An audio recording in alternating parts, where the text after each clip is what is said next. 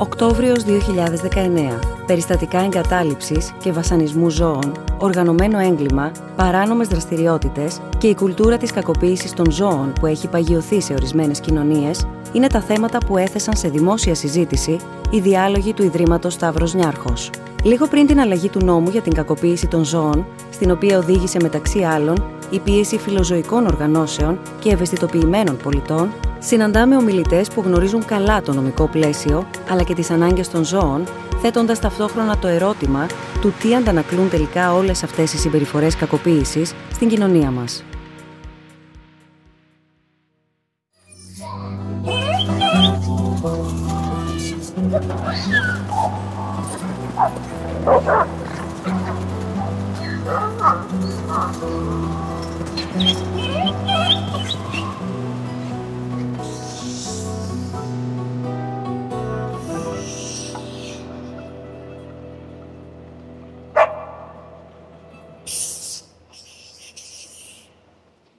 Καλώς ήρθατε, κυρίες και κύριοι. Σας καλωσορίζουμε στους διαλόγους του Οκτωβρίου.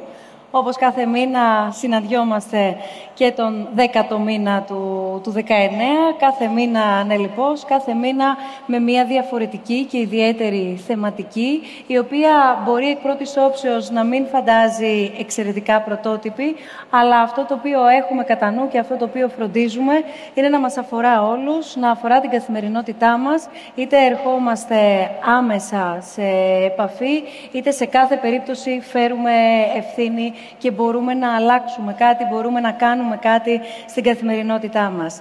Έτσι λοιπόν, το μήνα Οκτώβριο, μαζί με όλους τους προσκεκλημένους ομιλητές, που θέλω να ευχαριστήσω θερμά που βρίσκονται εδώ μαζί μας, συναντιόμαστε στο Κέντρο Πολιτισμού Ίδρυμα Σταύρος Νιάρχος, είμαστε στο πάρκο του Κέντρου Πολιτισμού και συγκεκριμένα στο Θόλο, σε έναν χώρο που έχουμε γνωρίσει εδώ και λίγους μήνες. Έχει σημασία και το γιατί βρισκόμαστε εδώ και θα το δούμε στη συνέχεια της συζήτησής μας. Να καλωσορίσω την Έλενα Δέδε, δικηγόρος και ιδρύτρια του Dogs Voice. Καλώς ήρθατε και ευχαριστούμε πολύ.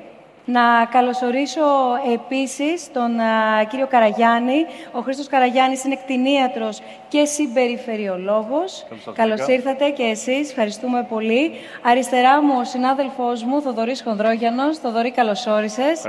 Έχεις κάνει μια πολύ μεγάλη και πολύ ενδιαφέρουσα έρευνα. Στη συνέχεια θα έχουμε τη δυνατότητα να συζητήσουμε και περισσότερο. Και Ευάγγελος Δρύβας, αστυνομικός και κλινικός ψυχολόγος, ψυχοθεραπευτής. Καλώς ήρθατε και εσείς κύριε Δρύβα. Σας ευχαριστούμε πολύ.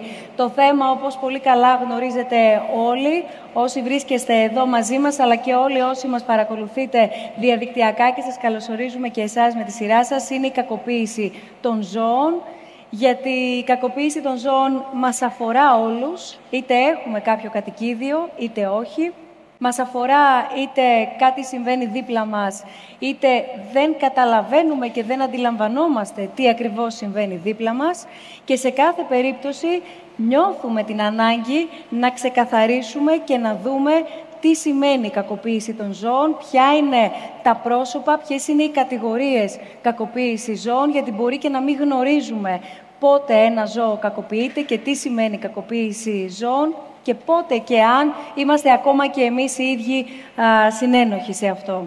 Κυρία Δέδε, θα ξεκινήσω με εσάς. Το ερώτημα αφορά όλους σας. Να τα πάρουμε τα πράγματα από την αρχή και να δούμε πρώτα απ' όλα τι θεωρείτε κακοποίηση ζώων. Θεωρείτε κακοποίηση ζώων το να χτυπήσω ένα ζώο, θεωρείτε κακοποίηση ζώων το να τραυματίσω ένα ζώο ή όχι; Λοιπόν, καλησπέρα και από μένα σε όλους. Ε, το πλαίσιο της σημερινής συζήτησης για την κακοποίηση των ζώων έχει στηθεί περισσότερο στη συζήτηση για τα ζώα συντροφιάς. Εγώ θα τοποθετηθώ για την κακοποίηση ζώων ε, λέγοντας ότι ζώα είναι και τα δελφίνια, είναι και τα γαϊδούρια, είναι και τα παραγωγικά ζώα και η κακοποίηση ζώων αφορά και αυτά τα είδη τα οποία μπορεί να μην ζουν μαζί μας στις πόλεις, υπάρχουν όμως και κακοποιούνται πάρα πολύ.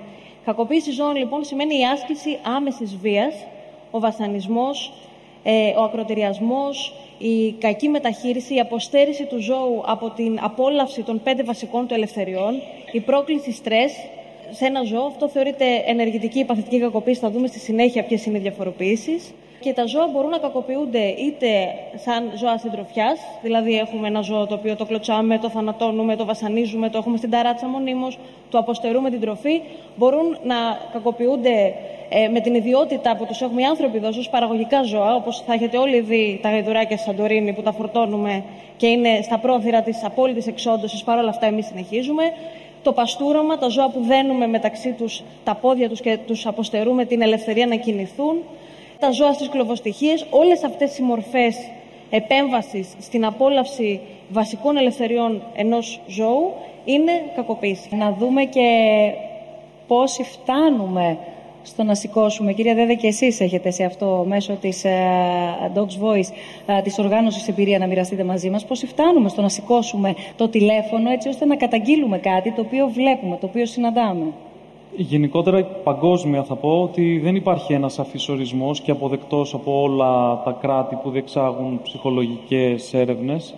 Ένας ορισμός που χρησιμοποιείται ευρέως και είναι αποδεκτός είναι ότι η κακοποίηση αποτελεί μια μη κοινωνικά αποδεκτή συμπεριφορά, η οποία μπορεί να προκαλέσει από δυσφορία μέχρι και θάνατο σε ένα ζώο. Είναι πολύ απλός, ε, ωστόσο βλέπουμε ότι ένα στοιχείο έχει να κάνει με την κοινωνία.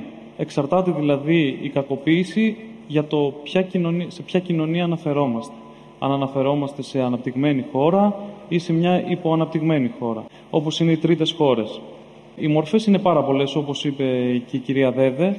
Ωστόσο, αυτό που φαίνεται τουλάχιστον για, για τα ελληνικά δεδομένα είναι ότι υπάρχει ένας ακραίος δισταγμός, θα έλεγα, στο να καταγγελθούν τέτοια περιστατικά. Από τη μία, διότι οι πολίτες και οι αυτόπτες μάρτυρες φοβούνται για αντίπεινα και δεν μπορούν με αυτόν τον τρόπο να είναι σύμφωνα με τη δική τους θεώρηση αλλά και τη νομική μπορώ να πω ε, προστατευμένοι αλλά και βλέπω ότι από προσωπική μου εμπειρία ότι υπάρχει μια μεγάλη τάση να μετατίθεται η ευθύνη. Έχει πολύ μεγάλο ενδιαφέρον πάντως να δούμε, κύριε Καραγιάννη, και τι γίνεται, γιατί ωραία εμείς μιλάμε, ωραία εμείς ε, συμφωνούμε ή διαφωνούμε, εν πάση περιπτώσει, τι γίνεται και στην αντίπερα στην άλλη πλευρά, την πλευρά του ζώου. Όλη αυτή τη συμπεριφορά πώς την υφίσταται και θα το δούμε ε, αργότερα, τι νιώθει ως κακοποίηση, τι νιώθει ως βία και κατά πόσο αυτό μπορεί να επηρεάσει, αν επηρεάζει ένα ζώο. Φαντάζομαι αυτονόητα επηρεάζει. Εννοείται ότι το επηρεάζει. Να πάμε ένα βήμα πίσω, γιατί μέχρι τώρα συζητάμε την κακοποίηση από την νομική της μεριά, από το νομικό κομμάτι, τι είναι η κακοποίηση και πώς την ορίζει ο νόμος και πώς θα αντιμετωπίσει ο νόμος ένα. Το παράδειγμα που είπε η κυρία Δέδε πριν και ο κ. Τρίβα, δεν ξέρω πώς θα αντιμετωπίσει ο νόμος αυτό το ζώο. Και θα ήθελα να πάμε ένα βήμα πίσω, να ξεφύγουμε λίγο από την κακοποίηση ως νομικό όρο και να το δούμε την κακοποίηση όπως την έχουμε όλοι στο μυαλό μας, που γι' αυτό είμαστε εδώ. Δεν, ξέρει, δεν ξέρουμε πολύ από εδώ πώς ορίζει ο νόμος την κακοποίηση. Αυτό που έχουμε στο μυαλό μας για την κακοποίηση των ζώων ήταν όταν είναι κάποιες πράξεις ή κάποια αμέλεια που βάζουν το ζώο να υποφέρει, που βασανίζουν το ζώο ή πιο επιστημονικά αν θέλετε, διαταράσσουν την ευζοία του ζώου. Η ευζοία του ζώου είπαμε πριν για τις πέντε ελευθερίες που ακούστηκαν, είναι, μπορεί να το πούμε ότι είναι κάτι, πιο, κάτι πολύ απλό που έχουμε στο μυαλό μας, είναι να δίνουμε στο ζώο μια ζωή που αξίζει να ζει. Τόσο απλά, τίποτε παραπάνω. Αν κάποιες πράξεις ή κάποια αμέλεια ανθρώπινη διαταράσει αυτή την ισορροπία, πλέον η ζωή του ζώου, λέμε δεν αξίζει αυτό το πράγμα να το κάνουμε, γιατί να το κάνουμε αυτό στο ζώο; Όλο αυτό είναι κακοποίηση.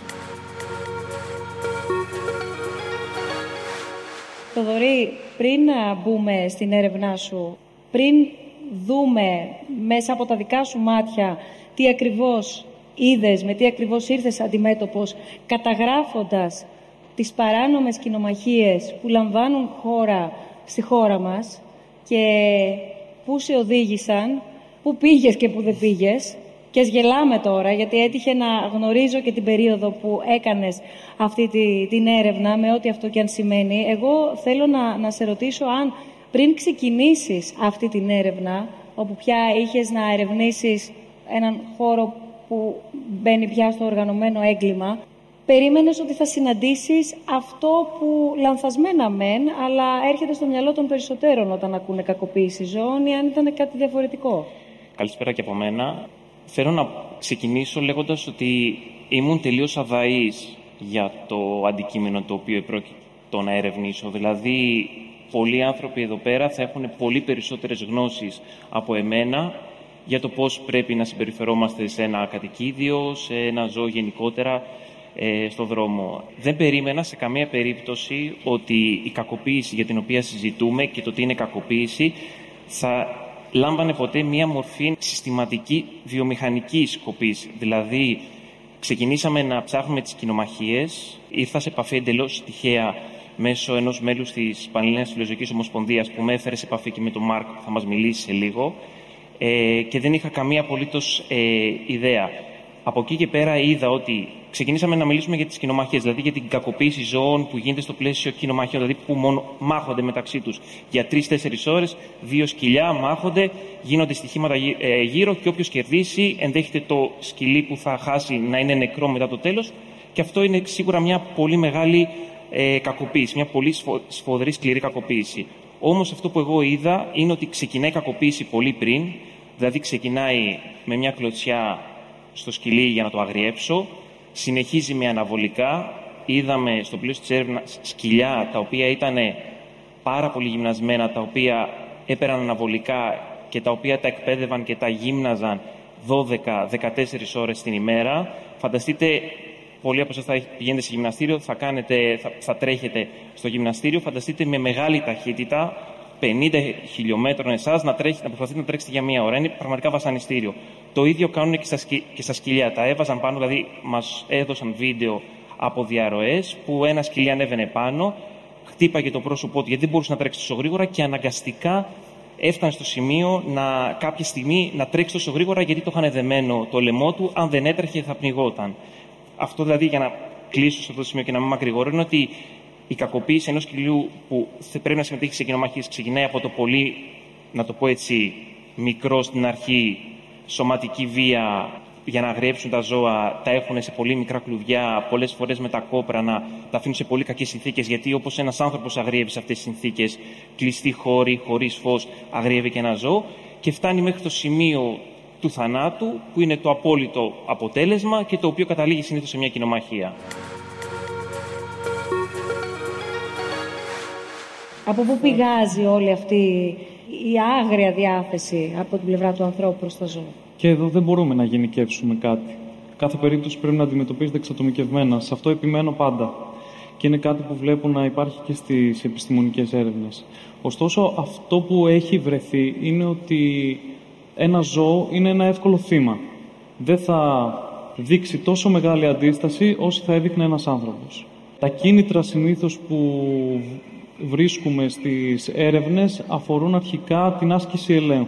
Ότι το ζώο είναι ένα μέσο, είναι ένας δέκτης να ασκηθεί έλεγχος. Δηλαδή, το άτομο σε όλο το μήκος της ζωής του δεν έχει την αίσθηση της αυτοαποτελεσματικότητας, να νιώσει ότι είναι κάπου ικανό, ότι ελέγχει τα πράγματα και το περιβάλλον του. Ζει σε ένα χαοτικό περιβάλλον, με λίγα λόγια. Έτσι, με το να ασκηθεί κακοποίηση πάνω σε ένα ζώο και συνήθως η κακοποίηση αυτή ε, ακολουθεί μια ανεπιθύμητη συμπεριφορά του ζώου έτσι, που προκαλεί θυμό στο άτομο και κακοποιώντας το νιώθει το ζώο. Φοβάται, συμμορφώνεται, ε, κουλουριάζει και υπακούει κατά κάποιον τρόπο. Έτσι ο έλεγχος έχει επιτευχθεί. Μιλώντας με ανθρώπους οι οποίοι έχουν εδώ και πάρα πολύ καιρό μελετήσει τη συμπεριφορά κοινομάχων, σου λένε ότι δες μια πολεμική ταινία και πώς αποκτηνώνεται ο άνθρωπος από την αρχή, ένα παιδί 18 ετών που ο ίδιος πάει για να πολεμήσει, θέλει να πολεμήσει και στο τέλος πώς αποκτηνώνεται. Αυτή η διαδικασία είναι η ίδια διαδικασία. Η έλλειψη ελέγχου που λες, η συνεχής βία, όταν μαθαίνεις να ζει τη βία, γίνεσαι και εσύ στο τέλος, το χρησιμοποιούμε και ως έκφραση, αποκτηνώνεσαι. Άρα ουσιαστικά ακολουθεί, νομίζω, και ένα ερώτημα προς εσένα. Ακολουθεί την ίδια διαδικασία. Όταν ε, σε άκουγα να μιλάς, αυτό ακριβώς σκεφτόμουν ότι το να φτάσει ένα ζώο να θανατωθεί λόγω κοινομαχίας είναι το λιγότερο.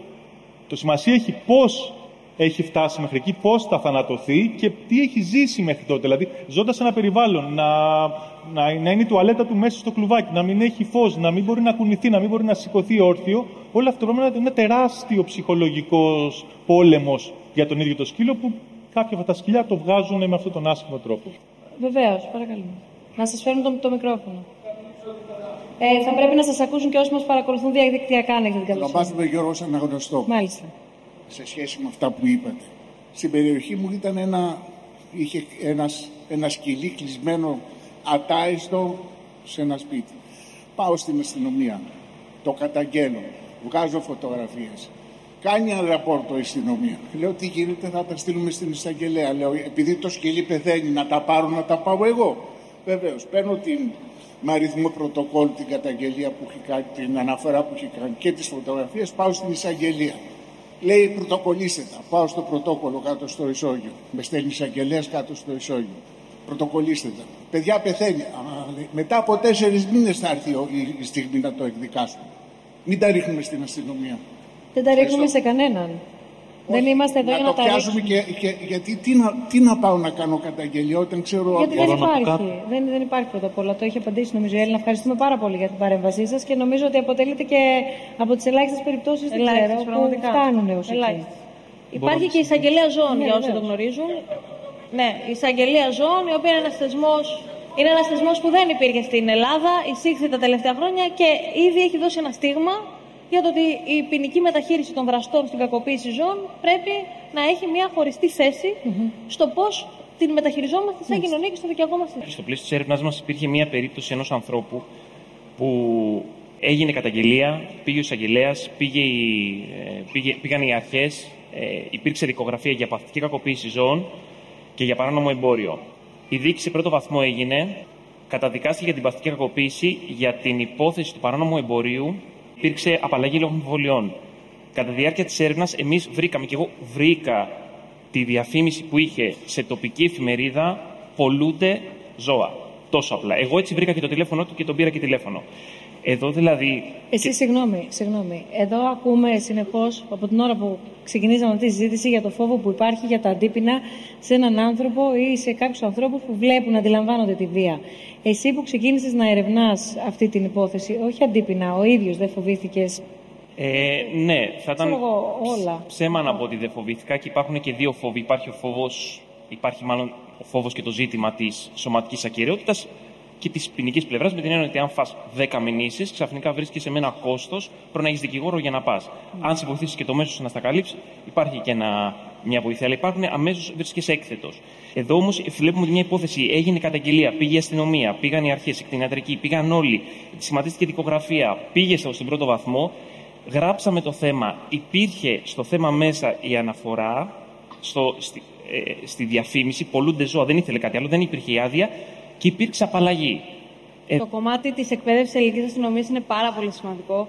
Η τελευταία μεγάλη ε, δράση ευρείας κλίμακας έγινε το 2017 από την Παρελλήνα Φιλοζωική Ομοσπονδία, όπου ήρθαν εισαγγελείς από την Αμερική προκειμένου να εκπαιδεύσουν την ελληνική αστυνομία για το πώς ακριβώς είναι ο κύκλος της βίας μεταξύ της κακοποίησης ενός ζώου και της συνδικογενειακή βίας. Γιατί στην Αμερική η κακοποίηση ζώων είναι ένα πρώτο καμπανάκι ότι έχουμε κάτι πολύ πιο σοβαρό που έρχεται. Οπότε διερευνάται όχι μόνο σαν, ε, σαν αδίκημα αυτοτελές, αλλά σαν ένα αδίκημα που πρέπει να εξεταστεί γενικά στο ποιο είναι το προφίλ του δράστη σε, άλλους, σε άλλα θύματα που μπορεί να έχει. Και ήταν μια πάρα πολύ μεγάλη ε, πρωτοβουλία που στη χώρα μας πρέπει και να επαναληφθεί και πρέπει να έχουμε στο μυαλό μας ότι κανείς δεν δικαιολογεί ούτε την άγνοια, ούτε την έλλειψη ενδιαφέροντος από την ελληνική αστυνομία. Πράγματι, αυτό που υπόθηκε πριν είναι σωστό. Η αστυνομία είναι υποχρεωμένη να παρεμβαίνει. Καλός ή κακός όμως, από τον όγκο των περιστατικών που αφορούν όχι μόνο τα ζώα αλλά και άλλα θέματα, η αστυνομία αυτή τη στιγμή στην πράξη επιλέγει. Αν πάρεις και πεις ότι έχω ένα ζώο σε μια ταράτσα, δυστυχώς είναι αυτό που είπε η κυρία πριν, πρέπει να επιμείνεις πάρα πολύ προκειμένου να ασχοληθεί η αστυνομία με αυτό το θέμα. Παρότι σωστά είναι υποχρεωμένη να το κάνει. Τα εξωτικά ζώα γενικότερα είναι ανήθικο να τα παίρνουμε από τη φύση και να τα έχουμε σε ένα περιβάλλον οικιακό. Μπορεί από τον νόμο να επιτρέπεται, σίγουρα όμως ένα παραεμπόριο και, μια, και ένας βασανισμός, μια ταλαιπωρία μεγάλη των ζώων υφίσταται. Να πάμε λίγο στα παραγωγικά ζώα, γιατί κτηνέτροι δεν είμαστε μόνο για τα μικρά ζώα, είμαστε και για τα παραγωγικά. Όλη η έννοια της ευζοία των ζώων έχει ξεκινήσει από τα ζώα τα οποία τα τρώμε. Και τα τρώνε όσοι τα τρώνε τέλος πάντων. Και τα ζώα αυτά, επειδή ζουν μια ζωή με σκοπό να σκοτωθούν. Θα μου πείτε, όλοι, όλοι ζουν μια ζωή με σκοπό να πεθάνουμε. Δεν υπάρχει κάτι άλλο σίγουρο. Αυτά τα ζώα όμως ζουν σε ένα περιβάλλον στο οποίο εμείς καθορίζουμε τις συνθήκες ζωής 100%. Κάποια νούμερα, να σου πω μόνο, ότι στο δυτικό κόσμο, όσοι είμαστε εδώ τέλος πάντων, κατά μέσο όρο είμαστε υπεύθυνοι για όλη μας τη ζωή για 600 κοτόπουλα, 30 πρόβατα, 30 γουρούνια, ένα μικρό κοπάδι από 5 αγελάδες και τρία ποντίκια, έναν αρουραίο για τη δημόσια υγεία, για αυτά που ψεκάζουμε γενικότερα και 8 ποντίκια και αρουραίους για άλλους λόγους βλέπετε πειράματα και όλα αυτά τα πράγματα. Για όλα αυτά τα ζώα είμαστε υπεύθυνοι όλοι αυτοί εμείς. Μπορεί να μην τα έχουμε στο σπίτι μας, στο κρεβάτι μας, στον καναπέ μας, αλλά για τη, τι ζωή θα ζήσουν ευθυνόμαστε εμείς. Και μέχρι πρότινος πίστευαν οι επιστήμονες ότι ωραία, τι συνθήκες ζωής χρειάζεται να έχει ένα, μια γελάδα για να ζήσει; Χρειάζεται 27 βαθμούς, τάδε υγρασία, τάδε τροφή, τάδε νερό. Τα κάνουμε όλα αυτά και βλέπουμε ότι η γελάδα δεν πάει καλά. Τι συμβαίνει; Συμβαίνει ότι στη φύση το μόνο σταθερό είναι η αλλαγή. Το ότι να βάζεις τα ζώα σε ένα περιβάλλον στο οποίο είναι όλα σταθερά 100%, αυτό το πράγμα δεν είναι ζωή. Το ηθικό κομμάτι των ανθρώπων είναι όλα τα ζώα και αυτά που φέρνει στο πιάτο και πόσο μάλλον αυτά πρέπει να έχουν μια, μια ζωή την οποία αξίζουν να ζήσουν. Θα ήθελα και εγώ να κάνω μια τοποθέτηση αυτό.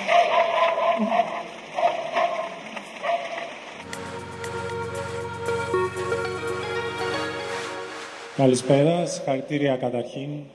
Εγώ δεν θα πω πολλά, απλά θα πω το εξής. Από μία πλευρά χαίρομαι, από την άλλη λυπάμαι. Από τη μία χαίρομαι γιατί αυτό που βλέπω εδώ σήμερα, πριν 20 χρόνια γινόταν σε κάποιες γειτονιές και οι φιλόζωοι είχαν ένα προφίλ, κοιτάξτε τους φιλόζωους, πώς είναι έτσι. Σήμερα βλέπω επιστήμονες, βλέπω έρευνες, βλέπω βάθος και χαίρομαι. Δυστυχώς δεν θα πω συγχαρητήρια γιατί αυτό θα ήθελα να το δω 20 χρόνια πριν, όπως το είχα δει στο Λετωρίνο, στην Νορβηγία και σε άλλες χώρες. Χωρίς να σημαίνει δεν εκτιμώ όλο αυτό. Θα πω συγχαρητήρια σε αυτούς που έφεραν τα παιδιά τους σήμερα. Γιατί αν πιάσουμε ένα μέσο Έλληνα σήμερα, όπως αν πιάναμε ένα μέσο Αμερικάνο πριν 50 χρόνια και τον ρωτούσαμε τι σημαίνει ρατσισμός, δεν θα ήξερε. Θα έλεγε κακή μαύρη. Σήμερα αν πιάσουμε ένα μέσο Έλληνα και τον ρωτήσουμε τι σημαίνει σπισισμός, δεν θα ξέρει. Η κακοποίηση, η κακοποίηση λοιπόν ξεκινάει από την κούνια των παιδιών μας. Η κακοποίηση ξεκινάει από εκεί που μεγαλώσαμε εμείς με το σφαγμένο κόκορα και ήμασταν παιδάκια και το βλέπαμε. Αυτά τα παιδιά χαίρομαι που είναι και μπράβο στους γονείς που τα έφεραν σήμερα εδώ γιατί μπορεί όλα αυτά, οι στατιστικές και η πολύ ωραία δουλειά να μην τους πει τίποτα. Αλλά σιγά σιγά θα μάθουν να αγαπάνε τη ζωή θα μάθουν τι σημαίνει σπισισμός, θα μάθουν τι σημαίνει ζωή. Και σιγά σιγά το προφίλ του φιλόζωου αλλάζει. Δεν είναι ο μίζερος που κυνηγάει τον αστυνομικό, δεν είναι ο μίζερος που τσακώνεται με τον αστυνομικό, δεν είναι ο μίζερος που βρίζει το δάσκαλο. Λίγο που σύντομα μόνο, σας παρακαλώ, συγγνώμη, θα είμαι άχαρη σε εκεί αυτό. Θεωρώ, εκεί θεωρώ λοιπόν ότι είναι το πιο σημαντικό όλο. Σας ευχαριστούμε πάρα πολύ. Ευχαριστώ. Ευχαριστούμε πολύ. Ευχαριστούμε.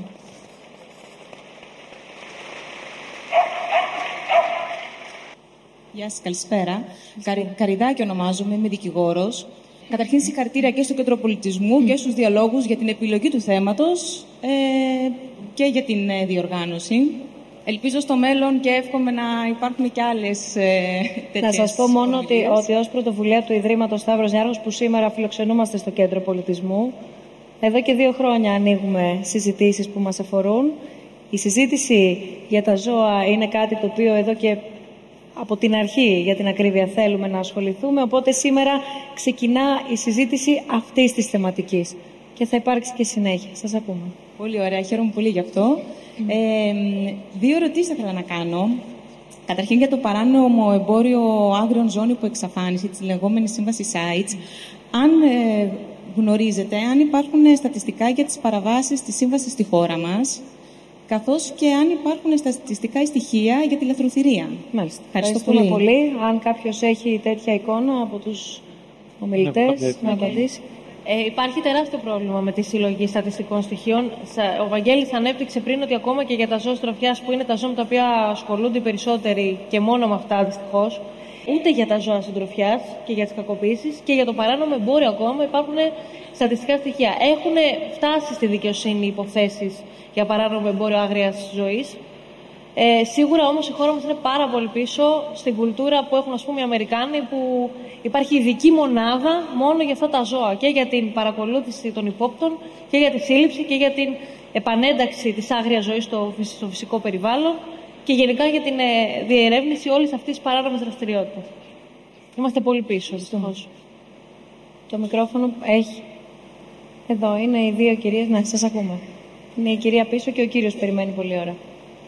Είμαι η Βίκη Χρήστου από την Πανελλαδική Φιλοζωική και Περιβαλλοντική Ομοσπονδία. Ε, θέλω να πω ότι τα γατόσκυλα είναι από τα λιγότερα κακοποιημένα είδη ζώων. Ε, έδειξε και η κυρία Ρούσου προηγουμένως τα υποειδή που δεν προλάβαμε να το αναπτύξουμε, ε, που υφίστανται όλα αυτά που υφίστανται στη χώρα μας. Ε, πρέπει όμως να δώσουμε και μια έτσι αισιόδοξη νότα.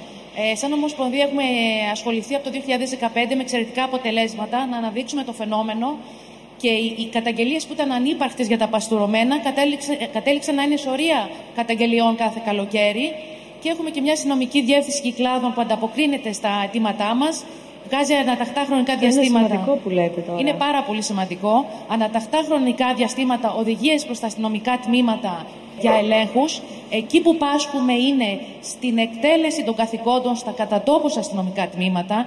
Για δυστυχώς στις κυκλάδες υπάρχει ιδιαιτερότητα ότι πάνε νεαροί αστυνομικοί συνήθως, οι οποίοι φοβούνται ε, ή, δεν θέλουν να έρθουν αντιμέτωποι με την ε, τοπική κοινωνία. Όλα όμως εξαρτώνται πόσο, ε, πόσο αποφασισμένοι είμαστε να προχωρήσουμε πράγματα. Στην Αμοργό έγινε αυτό που είπαμε με το αστυνομικό όργανο. Στη Φολέγανδρο που οι αστυνομικοί χρόνια διαφορούσαν, αναγκάστηκαν και φτάσανε οι, ε, οι υποθέσεις στο δικαστήριο. Οπότε ε, έχει πολύ μεγάλη σημασία και τον αστυνομικό που δεν ασχολείται να τον κάνουμε να ασχοληθεί. Και κάτι τελευταίο, ε, όσο αφορά τις κοινομαχίες. Ο κύριος Χονδρόγενος έχει κάνει μια εξαιρετική έρευνα. Ε, έχει πάρει και στοιχεία υποθέσεων που έχουμε ασχοληθεί στην Ομοσπονδία μας. Ε, κινδυνεύουμε όμως λίγο να, ε, πώς να, πω, να αποθαρρύνουμε ακόμα και τους φιλόζωους όταν ο άλλος βλέπει μια τεράστια μπίζνα, μπορεί να φοβηθεί να καταγγείλει. Αυτό που έχω ε, δει από την εμπειρία μου, γιατί ασχολούμαι με συγκεκριμένες υποθέσεις εδώ και 7 χρόνια, με, αποφασισμό, ε, με έτσι, αποφασιστικότητα, ακόμα και όταν οι τοπικοί παράγοντες, φιλοζωικοί δεν κάνουν τίποτα. Ναι. Οι αρχές όχι μόνο δεν... Ε, δεν ανταποκρίνονται. Όχι μόνο δεν ανταποκρίνονται, πολλές φορές κάνουν και τα στραβά μάτια. Μην πω κάτι παραπάνω οι υποθέσεις μπορούν να φτάσουν στα δικαστηρια να, να κερδιθούν και όλοι αυτοί που μπορεί παρουσία αστυνομία να σου λένε μη εδώ μπροστά μου θα σε σκοτώσω, μετά να σε βλέπουν και να γυρνάνε δρόμο. Μάλιστα. Έχει να κάνει πώς το αντιμετωπίζεις και να δουν ανθρώπους με αποφασισμένους απέναντί τους. Σας ευχαριστούμε πάρα πολύ. Γεια σας και πάλι. Εγώ θα ήθελα να πω κάτι πολύ αισιόδοξο που μου έχει συμβεί με την ενασχόλησή μου με τα δέσποτα της γειτονιάς εδώ και ένα χρόνο έχω καταφέρει σαν α, κάποια που οργανώνει στο να στηρώνουμε γάτες, χωρίς να είμαι φιλοζωική, Αυτοβούλος ε, εννοείται ιδιωτικά, το κάνετε, ε, είστε σε κάποια οργάνωση. Πώς το έκανα, το λέω επειδή ασχολούνται πάρα όχι, πολύ. Όχι, σύντομα, απλά για να γνωρίζουμε την ταυτότητά σα εφόσον μας λέτε την δραστηριότητα. γείτονες οι ναι. οποίοι ναι. είχαν φιλοζωικά Οργανωθήκατε σε επίπεδο γειτονιάς, λοιπόν. Και δίναμε 5 ευρώ καθένας και στηρώσαμε 100 γάτες μέσα σε ένα χρόνο. Μάλιστα. Δύο άτομα που βάζαν φόλες τα οποία γνωρίζουμε και τα έχουμε καταγγείλει, σταμάτησαν να το κάνουν γιατί δεν βλέπουν πλέον ο πληθυσμός να αυξάνεται.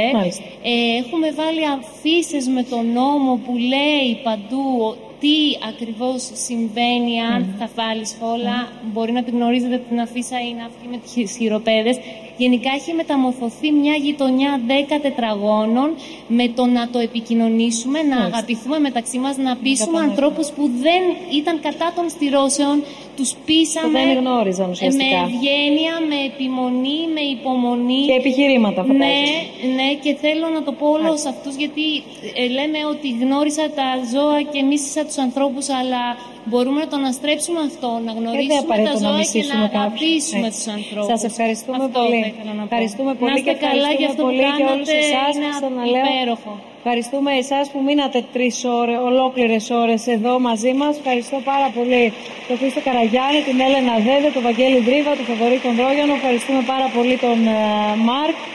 Εμείς θα λέμε τον Νοέμβριο στις 27 του μήνα σε μια τελείως διαφορετική συζήτηση γύρω από τη φωτογραφία με δύο προσκεκλημένους, τους δύο προσωπικούς φωτογράφους του ΝΙΝ και του πρώην Πρωθυπουργού της χώρας. Σας ευχαριστούμε πολύ, καλό βράδυ και καλή συνέχεια.